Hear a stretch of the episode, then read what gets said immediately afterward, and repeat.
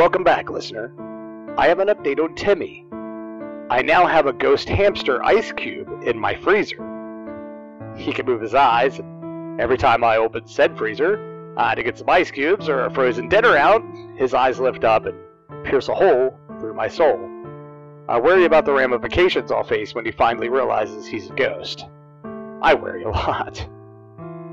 With that being said, this last case was a familiar face and also a very good learning lesson. I learned that somehow freeing a ghost from one place doesn't mean it's crossed over. Sometimes it gives the ghost a completely new place to haunt. I think you remember little Jimmy. I sent him home. He just wanted to be free of that terrible asylum. But sometimes sending a ghost home, if that place was a terrible place to live, uh, can cause that ghost to manifest as something different, something terrifying. You've heard of a poltergeist. I know you have, but do you know what causes one? Deep sadness, unfathomable anger, and excruciating pain. It is basically a ghost ripped in pieces by sadness, pain, or anger it's incapable of understanding what has changed, or when remembering awful things that has happened to them, can cause them to lash out violently. I sent little Jimmy home, and that was a terrible mistake. I was going through a Facebook group that I joined because most of the people who post on there are having issues or uh, live in a haunted house, and, and I'm always looking for a fresh case to help with. I came across the house in Horner, West Virginia. They stated that just recently weird hauntings began in the house. Uh, it started out small, with dishes being moved, uh, toys moving slightly, and lights flickering on and off. They now state it's gotten much worse. The ghost is attacking people, throwing objects, and has even written, Get out of this house on the walls. The exact day they started having issues is when I freed Jimmy. I was curious to look up the address and see what I could find on the internet.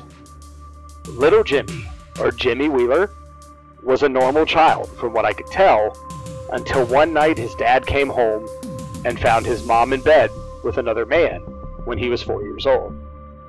That night his dad walked out to his car, came back inside, kissed his son Jimmy, and pulled the trigger on both his wife and the gentleman she had been bringing into the marital bed while he was gone. He then called the police and told them what he did. When they arrived, he walked out onto the front porch, put the gun in his mouth, and took his own life. Jimmy was placed into foster care and was adopted two years later by the MacDonald family. Hank and Wilma had a few kids, all adopted. Wilma wasn't able to birth a child, and they both decided to adopt. When Jimmy was eight years old, he was placed in the Westonville Lunatic Asylum for fits of rage and acts of self mutilation. An eight year old? Every picture in the archive that had Wilma in it were overexposed. Why would they have pictures in the archives that didn't turn out? It made no sense. Something was blocking me from seeing the images. I needed to try and save little Jimmy and bring him back before his soul was lost forever. I made my way to Horner, West Virginia, where the old home of the MacDonald family was located. It had gone through numerous repairs and changes over the years, but the little Jimmy, he probably saw it as the same.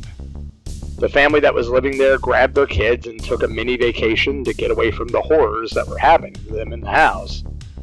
This was the opportune time to try and save little Jimmy. Pulling up to the house, I could feel something was off. Some evil presence was looming here. Little Jimmy let his soul get twisted, and now he was a terror in this house. I walked to the front door and called out Jimmy's name.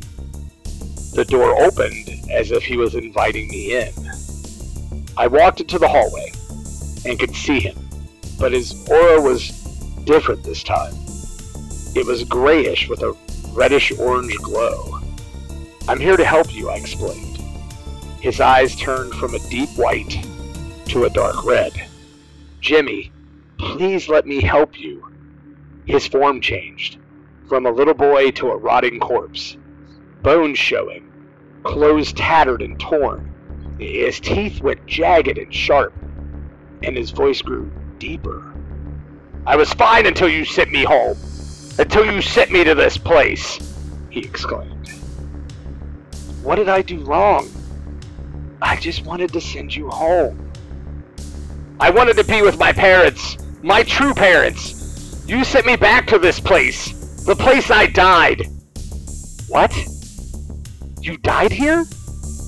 But but your soul was trapped at the asylum. I thought you died in that terrible place. He explained to me that he was taken to the asylum every day by the lady who adopted him. She became head nurse in that awful place. She took him to play with the children there while she was working. And then they started staying long hours, and before long, they were basically living in that asylum. They lived in one of the rooms in the ward that was no longer being used. Wait. The lady in black who adopted you? Her name was Wilma. It, it was the lady in black? She was so mean. She would hurt me.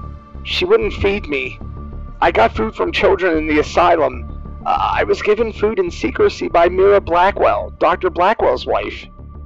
He explained that Dr. Blackwell was a great person when he first started going there.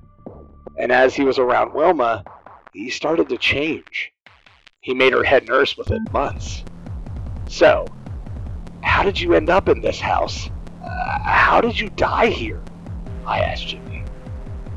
After what happened to Mira Blackwell, Dr. Blackwell became very sad and depressed. He explained that Dr. Blackwell quit eating, he quit sleeping, his life ended that day, but, but he kept going.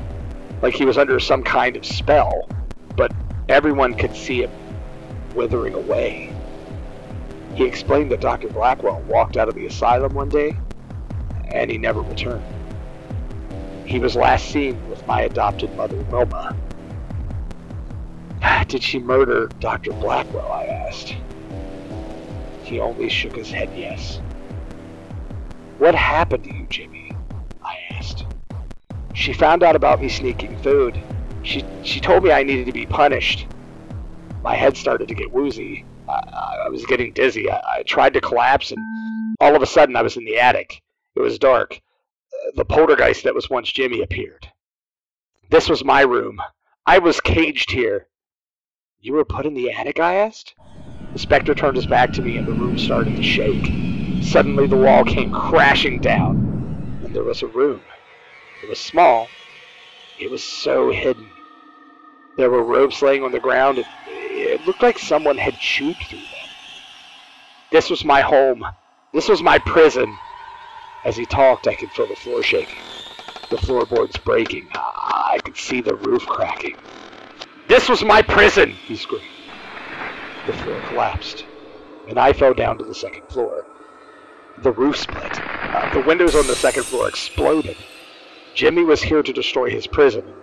The more he remembered the terrible things Wilma did to him, the more he could use that anger and channel it. I knew the floor below me wouldn't last long. I braced for that floor to drop as well. The structure of the house was being destroyed.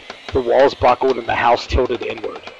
The only thing keeping it standing was the roof, and that was about to give at any time. She beat me. She abused me. She starved me. The floor collapsed and I was now on the bottom floor. My next stop, the basement. The things she did to me, the specter appeared in front of me, crying blood red tears. She beat me, she abused me, she starved me. He screamed, This was my prison! The floor collapsed. I was in the basement, this house was about to come crashing down. Hitting the floor of the basement, which was concrete, twisted my right ankle and drove a piece of wood into the side of my left leg from the back. I was stuck in this basement. I was thrown down here, chained here, to die. There was an area of the room that had been sealed with bricks. It took the specter seconds to destroy it. Inside was the body of Jimmy Wheeler.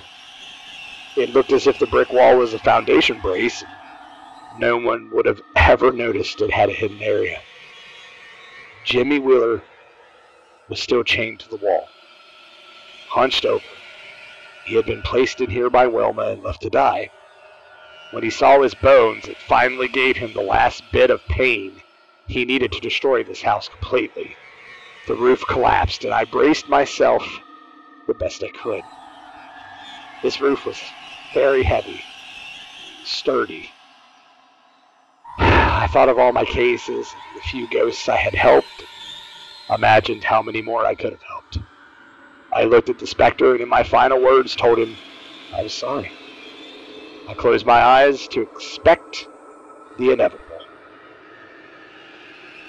The room went quiet. I could hear Jimmy crying and then an explosion happened. It sounded like an atomic bomb had been dropped on top of me. I opened my eyes and could see a beautiful bluish green light. The pieces of the house were flying in the air falling around the house, but not on top of me. I could see Jimmy, the bluish green child that I first met in the asylum. I could also see two other ghosts. A tall man with tears burned into his face. He had dark hair and a hole in the back of his head. He was decaying. He was at rest. And the lady, with a bullet hole through her chest, she had red hair a mark on her left breastbone that looked like a symbol. She also was decaying quickly. I assume this was the Wheelers. The tall man picked up Jimmy. We're so sorry, son. We're so sorry that we didn't think of you before we did the foolish things we did, Bob Wheeler sadly explained. We were so caught up in our own foolish lives, we never thought how that would affect you, and we're so sorry, Betty Wheeler replied. I took the piece of wood out of my leg and ripped a piece of my shirt to wrap around it. My ankle was swollen. I was in excruciating pain. But I knew what needed to be done. I walked over to Jimmy's body. I grabbed a piece of wood that looked to be a cabinet door from what used to be the kitchen. I collected his bones. I walked to my car, popped the trunk, placed his bones inside. His parents were buried in Heavener Cemetery, which was just down the road from the house. I drove to the cemetery, grabbed the shovel I had in the trunk, grabbed the bones, and the piece of wood that I pulled out of my leg, found their plot, dug down to their caskets. I placed Jimmy's bones very carefully in the hole, right between them. Jimmy and his parents appeared. I'm so sorry, Jimmy. I didn't mean to make you go through this hell again. I'm so sorry for sending you home. Jimmy ran over to me and gave me a, a huge hug. I finally get to be with my family. I finally get to be with my mom and dad. I grabbed the piece of wood that went through my leg. With a marker I had in my car, I wrote, Here lies Jimmy Wheeler and his parents, a family once again. I covered the grave with dirt Jimmy gave me a huge smile, thanked me, grabbed both of his parents' hands, and they all three faded away. Until next time, I'm on my way once again to the hospital to get this hole in my leg looked at. It's a really good thing I have medical insurance. Remember, sometimes we get caught up in our own dilemmas, may think we have a way out but you should truly think how that decision will affect everyone in your life, and not just you. Oh, and I bet you're wondering about the family who just lost their house. Well, there was a weird earthquake that happened while they were gone. It made the house buckle and it collapsed in on itself. And the insurance company gave them a temporary place to stay while the house was being rebuilt at no cost to them. Remember, listeners, make safe decisions.